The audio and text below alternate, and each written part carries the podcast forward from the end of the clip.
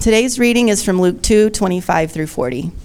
Now there was a man in Jerusalem called Simeon who was righteous and devout. He was waiting for the consolation of Israel, and the Holy Spirit was on him. It had been revealed to him by the Holy Spirit that he would not die before he had seen the Lord's Messiah.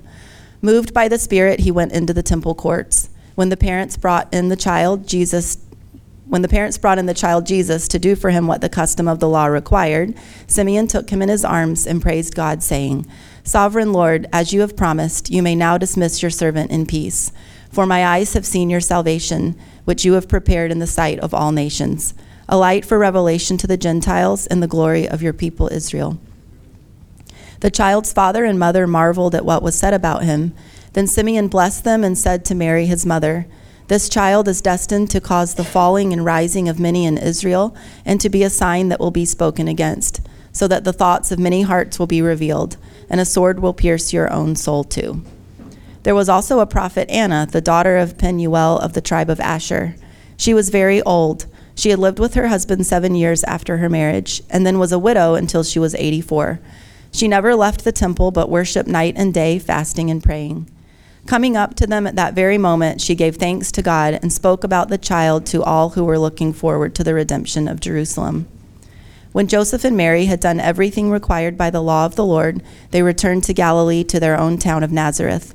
And the child grew and became strong. He was filled with wisdom, and the grace of God was on him. This is the word of the Lord. Thanks be to God. Uh, good morning, church. Good morning. Hey, I'll take it. Uh, my name is Matthew Watson. I serve as the pastor here at Christ City uh, Church. And there's one thing that I just uh, want to address here before we get going, just a, a matter of, of housekeeping. Um, at Christ City, our, um, our fiscal year uh, begins on July 1, so it means that we're coming to the end of our fiscal year. If Christ City is your, is your home church uh, and you would like to give a fiscal year end gift, then uh, this week would be a great time to do it. It allows us to finish out this fiscal year uh, in a really in a place of financial strength. So just wanted to alert you to that. Um, I, uh, I, welcome if, if you've been here for a while or if this is your first time. Uh, welcome to Christ City. Uh, the, the place that we're in right now is uh, Miner Elementary School. Uh, I don't know if you know that. There was a big sign out of the front. Uh, you may have kind of missed it coming in. The school is actually named after Myrtilla Miner. Myrtilla Miner was a, an abolitionist, originally from New York, was lived in the uh, mid to late 1800s, and she uh, was influenced early on by the uh, Brethren denomination, a denomination that was ever and always at the forefront of the abolitionist movement. And that shaped uh, uh, Miner's uh, worldview and her understanding of humanity and of justice. She taught uh, school in Mississippi in the 1840s, and she saw firsthand the horrors of, of slavery and the weight of oppression that was resting upon uh, African Americans at that time. And she grew in her commitment to educating African Americans, who she believed would teach future generations and the formerly enslaved the most about what it meant to live in freedom. So she moved to Washington, D.C., and she set up and she opened school for colored girls in December of 1851 with six pupils crammed into a 14 foot square room in a home at 11th Street and New York Avenue. And from that point began to educate uh, African Americans in Washington, D.C. She picked D.C. because it was uh, sort of the northernmost southern city where freed slaves would land, and she said, Let me be there in that place. Um, it is, uh, it is really a tremendous honor uh, for us as Christ City to, to worship in this place, to come into this school uh, with this history, and to steward that as much as God would give us favor. In many ways, Miner is, is quite an unlikely hero. She was not a very uh, big woman, or she was frail much of her life and got um, tragically sick at the end of her life. Uh, she was an unlikely hero in a lot of ways. But it was this, this strength of character and constitution, this understanding that um, uh, when God created people, that He created everyone, regardless of what we look like, in God's image. And so it was motivation out of that to say, let me educate people, all people. And so it's, it's, it's, it's really a joy and a treasure for us to worship each and every Sunday in this, uh, in this school that was named after this unlikely hero. Um, it's right for us to remember her work. It's right for us to be inspired by it. It's, it's right for us to even ask ourselves uh, in what ways does Myrtilla Miner's life and words and work need to find expression in our own lives? Uh, the thing is, we've been asking similar questions of that as that over the past month as we've been exploring different women in the Bible and walking through our sermon series called Etzer. Um, Etzer, the, the title of our series comes from the name that God uses to describe Eve in the book of Genesis. It's in the story of creation in Genesis chapter 2, where God uh, created the world, He created the land and the sea, He created the animals and the birds, the night and day, and He created Adam, the first man. But He realizes that it's not good for Adam to be alone. And so uh, in, in the story in Genesis 2, verse 18, the Lord God said, It's not good for him, for the man to be alone. I will make a helper suitable for him. It's this phrase, helper suitable, uh, or in another verse it says a suitable helper, that we've seized upon for the name of our series. It's in the original language of the Old Testament, which is written in Hebrew. The phrase is edzer kenegdo, um, and it just means helper suitable. The word etzer here, translated as helper, it's been used at different times to locate women in a subversive position to men because of our misunderstanding of the word helper. However, as we explained in the opening sermon of, uh, on Eve, that's not the most faithful nor accurate understanding of the word etzer. We noted that the word etzer was used 21 times in the Old Testament, and the vast majority of those times, 16 times in fact, it's used to describe God as the etzer to his people.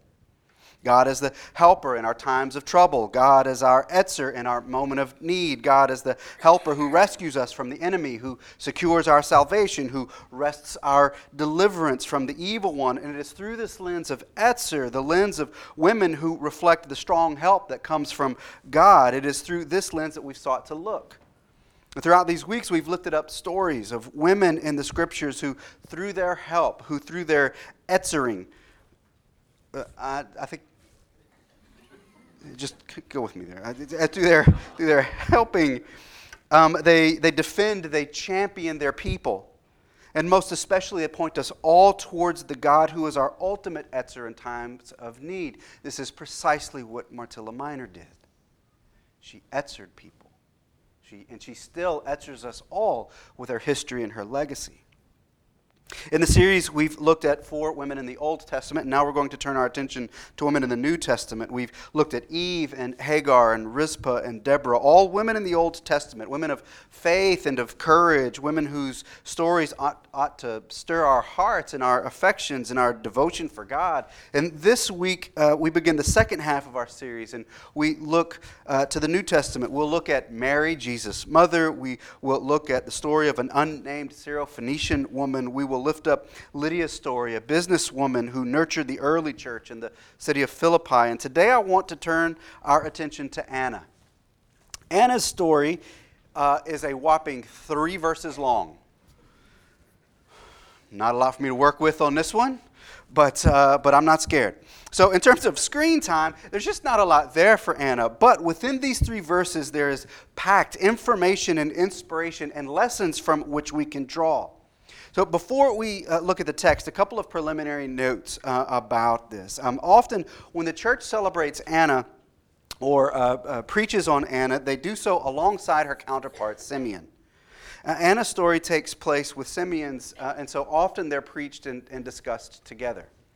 Um, many times, when Anna's, or Simeon's for that matter, whenever their story is told, it's often told at Advent um, during Christmas uh, because it's a story that is interwoven with the anticipation of the arrival of Jesus as the long awaited Messiah.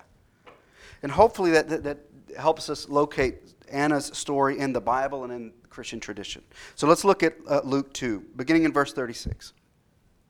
It was also a prophet, Anna, the daughter of Penuel of the tribe of Asher. She was very old she had lived with her husband seven years after her marriage and then was a widow until she was 84. She never left the temple but worshiped night and day, fasting and praying. Coming up to them at that very moment, she gave thanks to God. Coming up to uh, Joseph and Mary and Simeon, coming up to them at that very moment, she gave thanks to God and spoke about the child to all who were looking forward to the redemption of Jerusalem. So Anna is introduced just straightway as a prophet. Verse 36 there was also a prophet Anna. Now, uh, there can be some wild ideas about what prophets are and what prophecy is. And there are some images that can be conjured up when I say prophets or prophecy, where you're like, oh, like fortune tellers and like glass balls and palm readers. Like we just get sort of these images of what prophets are. And, and uh, but that's really far from the biblical function and the biblical image of prophets. But Anna was a prophet. And prophecy, which uh, was really simply in biblical terms, was uh, they were the messages that, that prophets delivered. It was a way that God communicated to his people throughout biblical history. A prophet was someone through whom God spoke. They were a, they were a messenger, and, and their messages, the reason that they proclaimed the, these messages was in order to guide the people of God in the midst of specific situations, or it was to warn the people of God when they were going astray. Now, at times, prophets would predict events, and at other times, they would interpret events. But the aim of it was always so that the people receiving the message from the prophet would turn back to God and begin following God's paths and God's ways. The message of the prophet was never for their own benefit or for their own fame. It was always for the fame of God and for the glory of God. The Bible identifies a number of prophets in the Old and the New Testament, and entire books are given to prophetic words of certain prophets. Prophets uh, in the Old Testament, they include Moses and Daniel or Deborah, Isaiah, Jeremiah, Amos, Joel. And in the New Testament, we see other prophets as well. John the Baptist is identified as a prophet. All of the apostles are identified as prophets. Paul, Silas, Agabus, Simeon, Lucius, and Anna are all identified in the New Testament as prophets. Jesus was also identified as a prophet. In Luke 24, about Jesus of Nazareth, they replied, He was a prophet, powerful in word and deed before God and all the people. But, but what do prophets do? One way to understand the work of prophets in the Bible is to locate the words of prophets into two categories. Um, and these are not unique to, to, to me or to us, but the two categories would be foretelling, as in foretelling the future, and forthtelling, as in forthtelling the truth. And with these two functions, uh, often we can get caught up in the spectacular of the foretelling.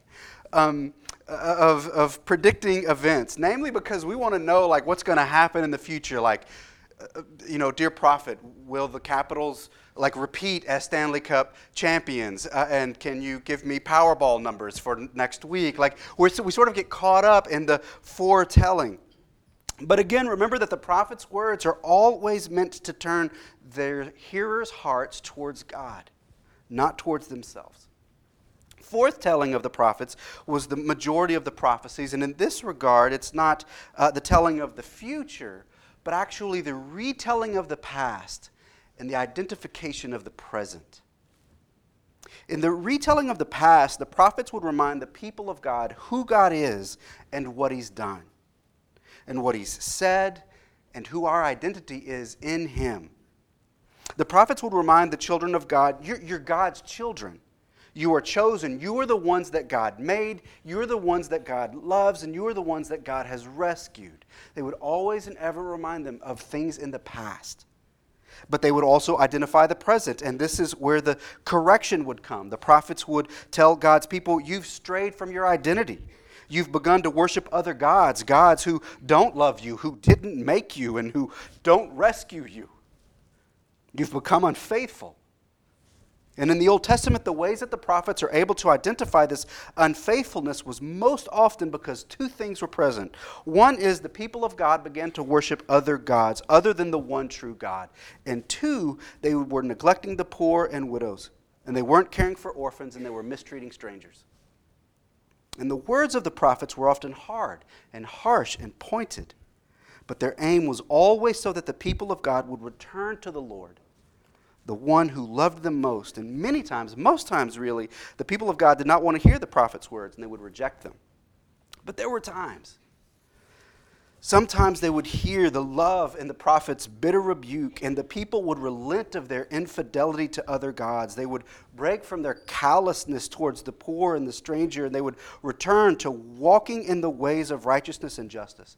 And the language of the Bible for this is that they would repent, that they would turn back to the God who loves them. And that's how the prophets behaved in the Bible. And the gifts that God gave um, his people in the Old Testament and the gifts that he gave his followers in the New Testament, they're gifts that he still gives today. Um, the, there are still prophets in our church today. In Paul's letters to the church in Ephesus, in uh, Ephesians 4, uh, verse 11, so Christ himself gave the apostles, the prophets, the evangelists, the pastors, and teachers to equip his people for works of service so that the body of Christ may be built up.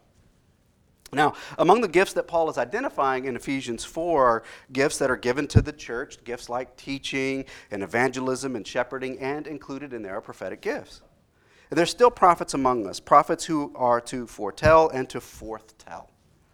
And while there may be less foretelling of the future, since because of Christ's completed work on the cross, there's still a deep need for foretelling of remembering what God has said and done in the past, and a sober eyed representation of where we are today, and the convicting chasm that exists between where we are as the church and where we're supposed to be as the people of God.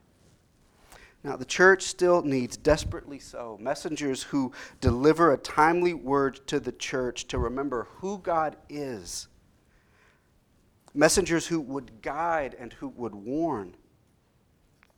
However, the thing is, uh, uh, there are times where the prophet's words, they're hard to hear because they rub and they chafe and, and they, they embarrass and they provoke because um, the prophet is identifying a gap between where the people of God are and where God wants them to be. And the prophets point out that distance and that dissonance. And so the prophets, they're like, they can be like sandpaper. They rough off the edges that are grading away and at rough edges until our souls are shaped into the beauty that God intends. There's some images uh, that we drew to sort of uh, communicate this. Prophets often live at the, at the edges of a community of faith. It's because it's at that place where they can actually see the gap between where, where the people of God are and where God is wanting them to go. And so they occupy sort of the outer edge of the church, and they uh, can see backwards where the church is, and they can see forward where God wants the church to be, and they notice that difference. If you think back to the story of Deborah that Lisa preached um, last week, there was a pivotal moment where Deborah, identified as a prophet, where she is seeing what needed to happen, and she reminds Barak of who God was and what God promised. In Judges 4, she says this And Deborah said to Barak, Up, for this is the day in which the Lord has given Sisera into your hands. Does not the Lord go out before you? In Judges 4, she prophetically foretells that a woman would defeat Sisera, but she also prophetically foretells Barak that God is with him. This is the work of a prophet. However, there are also times where the prophets, they're, they're actually out ahead of uh, the church. They're actually out ahead of the community of faith, and they're calling the church forward. They're saying, listen, there's still a gap. There's still folks that have yet to hear the good news. There's still a gap between who we are and who God wants us to be. Come this way. There's a, there's a heart of care and of desire for the people of God to live into their identity as those dearly loved by God. This is like what John the Baptist was doing. He was running ahead, making a way, and inviting those who believed to come too. There's a beckoning in this place, a hope that the prophet carries, that the people of God will step into the life that God offers in growing and deepening ways. And still, there are other times where the words of the prophet, they're thorny and they're convicting and they're, and they're damning because the community of faith has become so hardened to sin and resistant to the wooing words of God that the community actually retreats from the prophet. And unfortunately, this actually happens most times to the church's great detriment. That where the prophet stands is hard for the church to hear and we move back and we retreat back from the prophet. And when this happens, it leaves the prophet isolated and it leaves the church weaker. The church needs its prophets, and the prophet needs its church. The church is healthiest, is alive, and on mission when the prophets are embraced when they're heeded and embedded in the church, in the local church. Because the chief aim of the prophet is to see the people of God on mission for God to the glory of God. The desire of the prophet is to see the bride of Christ faithful to the mission and the kingdom of Christ. And the prophets are on the leading edge of the kingdom's expansion. As Lesslie Newbigin, the The great missionary and theologian would say the deepest motive for mission is simply the desire to be with Jesus where he is, on the frontier between the reign of God and the usurped dominion of the devil. Now, a quick word about prophets, though. I say a quick word, I've been talking about them for 10 minutes now. Um, is that the gift of prophecy needs maturity. Um, any of the gifts that God gives can be used in mature ways and they can be used in immature ways. So, an example from my own life, not about prophetic gifts, but about teaching gifts. Now, I know that there's probably some debate in the room about whether or not I am reasonably gifted in the area of teaching. Suspending that, that conversation for a moment, and let me just say, I think it's, an, it's a reasonable gift that I might have, if I could be so humble, which feels weird now standing in front of you saying this as I'm preaching and teaching. But I remember when I was, um, when I, when I, f- I remember the first sermon I preached. It was terrible. It was on Moses. I don't remember what I said, but I remember it was on Moses. It was like eight minutes long. And I was like, wow, that was fast. Not too hard, really. And I think back about the ways when I was a, a young preacher and a young teacher, and there was aspects of immaturity, not, not lack of earnestness or try hard or any of it. I was just immature in the Lord and immature as a preacher and teacher. That I, that I needed for maturity to be stirred up. And when I think back about some of the stuff that I preached, goodness me. Um, when uh, I came across this recently, uh, a friend of mine um, uh, from Fresno, David, uh, he posted on my Facebook wall about a sermon that I preached when we lived in Fresno, California. When we lived in Fresno, I was, um, uh, I was a, a, lay pastor at Fresno First Baptist Church, and so I was on the teaching team. And so about four or five times a year, I would preach. And uh, David posts um, about a sermon that I, apparently, according to David, I preached in a costume.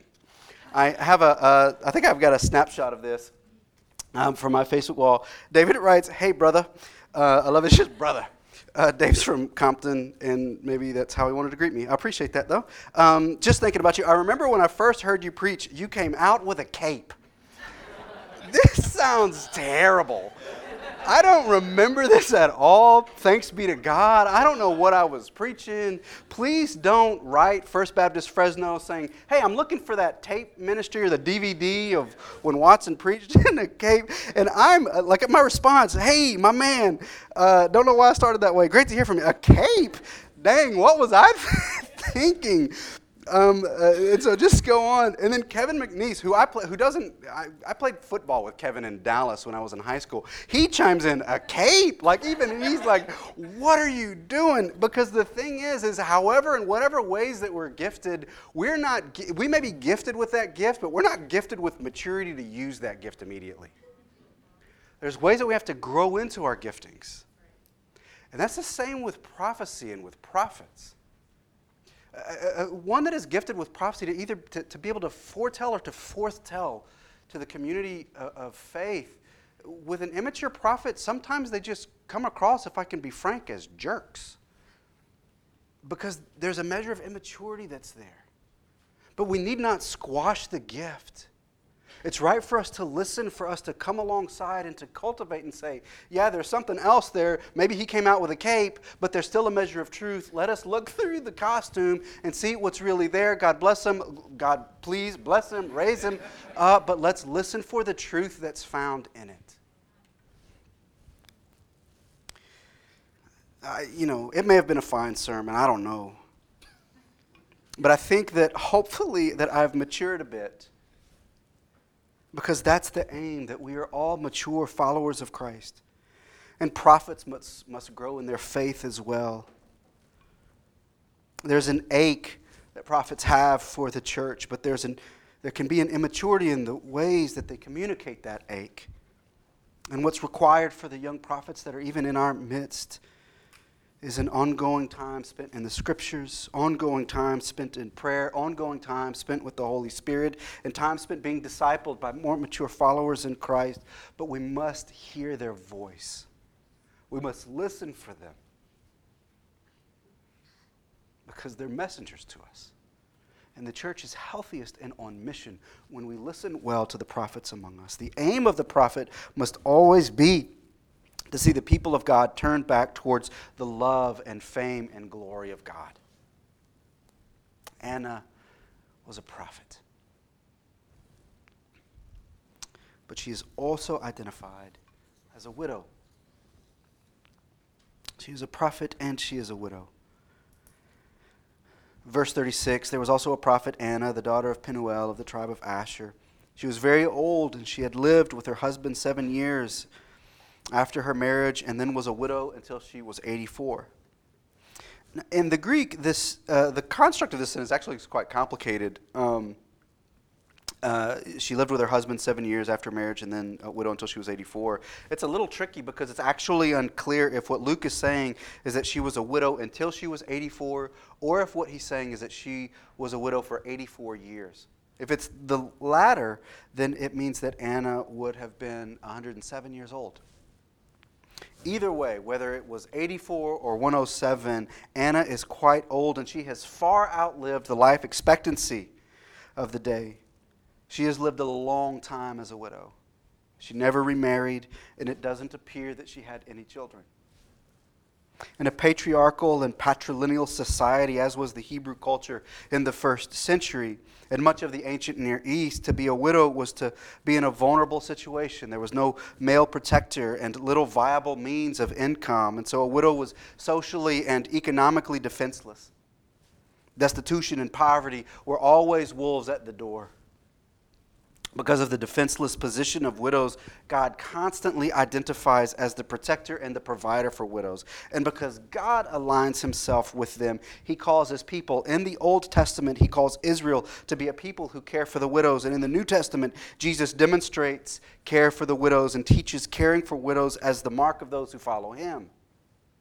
And so, over and over throughout the Bible, God identifies with the poor uh, and the marginalized generally, and widows specifically. And as such, God's invitation to his children is to likewise stand with those that are economically and socially defenseless, for those are consistently the marks of fidelity to God. Anna is an old widow woman. She's living her days in poverty, yet she is one to whom Jesus is brought she is the one who identifies the child as the long awaited Savior because so, so often in God's story, the poor and the marginalized take center stage in moving redemption's story along. And this truth challenges those of us who are wealthy. It demands that we disarm ourselves of the ways that we view the poor with disgust or indifference. Father Greg Boyle is one of my heroes, uh, though we've never met. Uh, I'm sure he uh, would love to meet me. Um, he spent the better part of his life living in the poorest parish in Los Angeles and serves at Mission Dolores in East LA. Um, and he makes a point this way in his book, Tattoos on the Heart. He says that God calls us to see the poor with a compassion that can stand in awe at what the poor have to carry rather than to stand in judgment at how they carry it. Let us see them and stand in awe with what the poor have to carry rather than stand in judgment at how they carry it. Not only is Anna on the margins of society, she's on the margins physically. Luke notes that when Joseph and Mary bring Jesus to Simeon to be circumcised, which is where Anna finds them, that they're in the temple courts. Luke 2, verse 27, moved by the Spirit, he went into the temple courts. This is Simeon. And when the parents brought the child Jesus to him, for him, the, which is what the custom of the law required. They were in the temple courts. There are a few different temple courts in the temple, but given that Anna is there, it is most likely that they are in the women's court. And this court was just inside the walls of the temple, just past where the Gentiles could come, the non Jews. But it was the farthest that women could actually travel into the temple. And they couldn't go any farther in where sacrifices were made, and they couldn't certainly go into the holiest parts of the temple. And so Anna is located socially on the edge of society, even her religious society. And Anna, uh, at every turn, is on the margin, and yet here she is, inviting us into the story that God is writing. Here in the women's court on the outer edges of the temple, it is here where Anna met Jesus. And it is on the edges that she welcomes all of us to stand with her and to meet Christ on the prophetic margins. Again, Father Boyle's words echo, echo Anna's invitation, an invitation to move ourselves closer to the margins so that the margins themselves will be erased. That we stand there with those whose dignity has been denied. We locate ourselves with the poor and the powerless and the voiceless. At the edges, we join the easily despised and the readily left out. We stand with the demonized so that the demonizing will stop. We situate ourselves right next to the disposable so that the day will come when we stop throwing people away. Why? Why do we do this? Why ought we work our way to stand in the margins of our world and with the marginalized? Because we're compassionate, because we're good people, because we care about the poor or justice. While those are noble and good, that's not the primary reason. We move there because Jesus has revealed himself ever and always in those places. And if we want to be with Christ, if we want to know Him and know what He's like, then we have to find ourselves in the places where He would be found. And He consistently reveals Himself to those on the margins.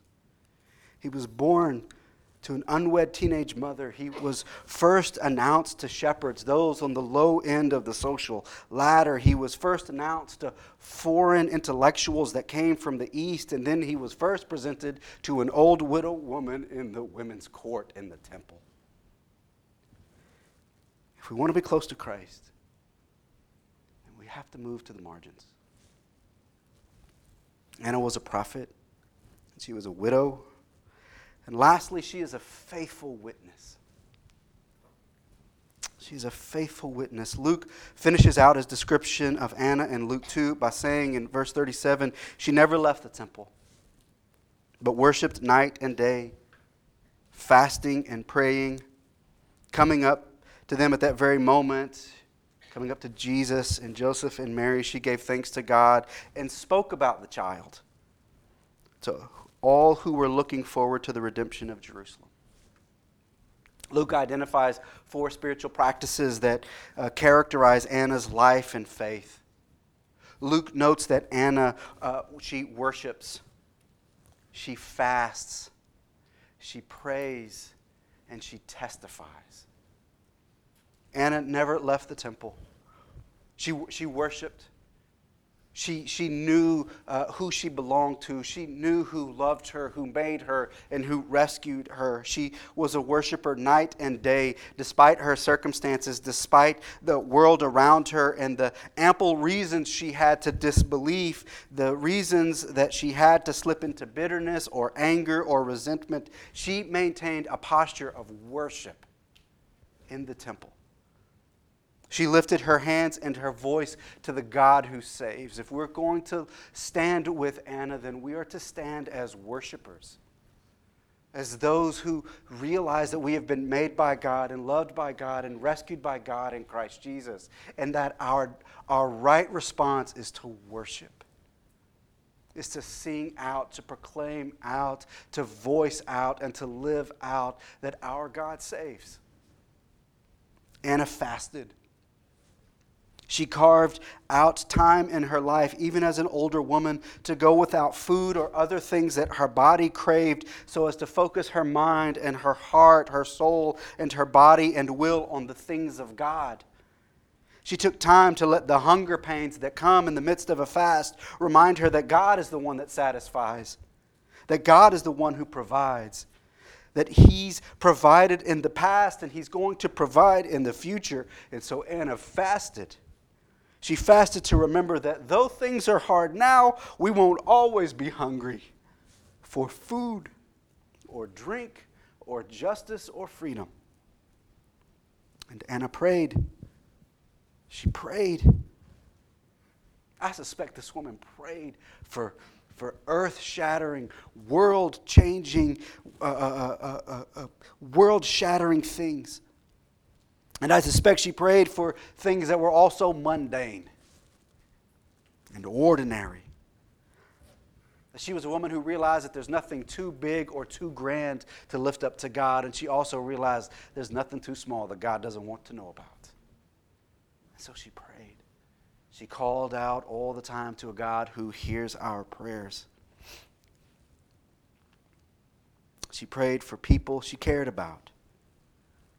I suspect she prayed for an end to Roman occupation, and she prayed for the Messiah to come. And finally, she testified. She spoke about the child. The verse says she spoke about the child to all who were looking forward to the redemption of Jerusalem, to all of those who ached for the world to be remade, for the kingdom to come. She testified to that. She said, Listen, Jesus has come. He's here. I've seen him. A new kingdom is in breaking. She told those who would listen that Jesus was the one who saves. She told those that already knew Joseph, Mary, Simeon, she told them, I mean, they're there. She's like, hey, by the way, I know he's your kid, but I just want you to know, in case you didn't, this is the Messiah. We've all been waiting for him. Thanks you for bringing him here. I want to tell you, I'm going to tell some other people too, but I'm going to tell you that the Messiah is here. Just in case they needed a reminder. She told others that weren't present, Hey, I don't know where you were today, but let me tell you where I was, and this is who I met, and this is who I saw, and guess what? The kingdom is in breaking. Jesus is here. If we're to listen to our foremother Anna, then we are to be a people likewise who worship and who fast, who groan for the kingdom, who pray for things, for things big, for mountains that it seems there's no way for them to move, and also for smaller things. God, help me have favor with my neighbor. God, I have a headache today. Lord, I'm anxious and I don't know why.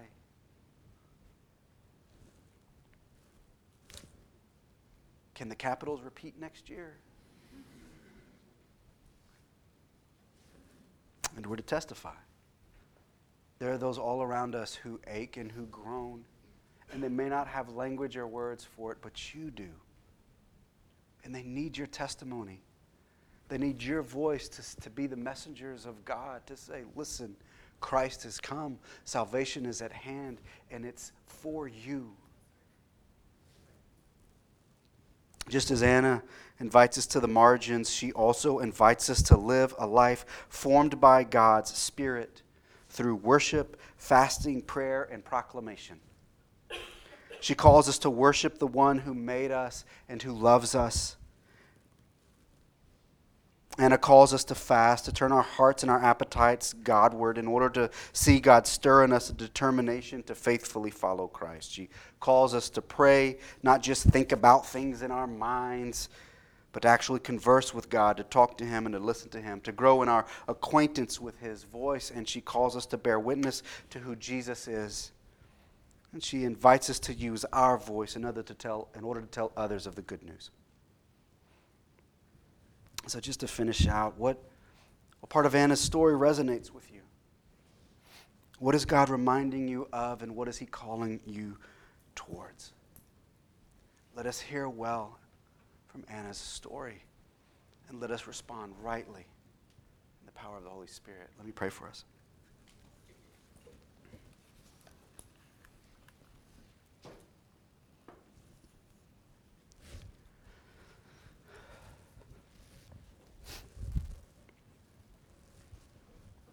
Holy Spirit. God, would you. Would you move in us? Would you, would you stir in us? The passion, the consistency, the, the, the, the persistence of Anna. God, would we be a people that would get as close as we can to your presence, always wanting more? That we would people that we would be a people that identify with folks on the margins, not because we're motivated by our own self-righteousness, but because we see that that's what you do. And we want to walk in your ways, Lord Jesus. We want to be your disciples. And God, we want to be a people that respond with worship. That never get too far away from prayer and from fasting, of placing ourselves in positions of desperation to reach out and call out to you. And God, we want to be a people that bear witness. To life that is truly life and is found in Christ. Father, let us be faithful stewards of Anna's story and her influence in our life. Even as we're faithful stewards, God, of, of Myrtilla Miner's legacy and a building named after her. Lord, let us hear well from our foremothers, even as they, even as they prophesy to us generations removed. Let us respond. Holy Spirit, let us respond well. Amen.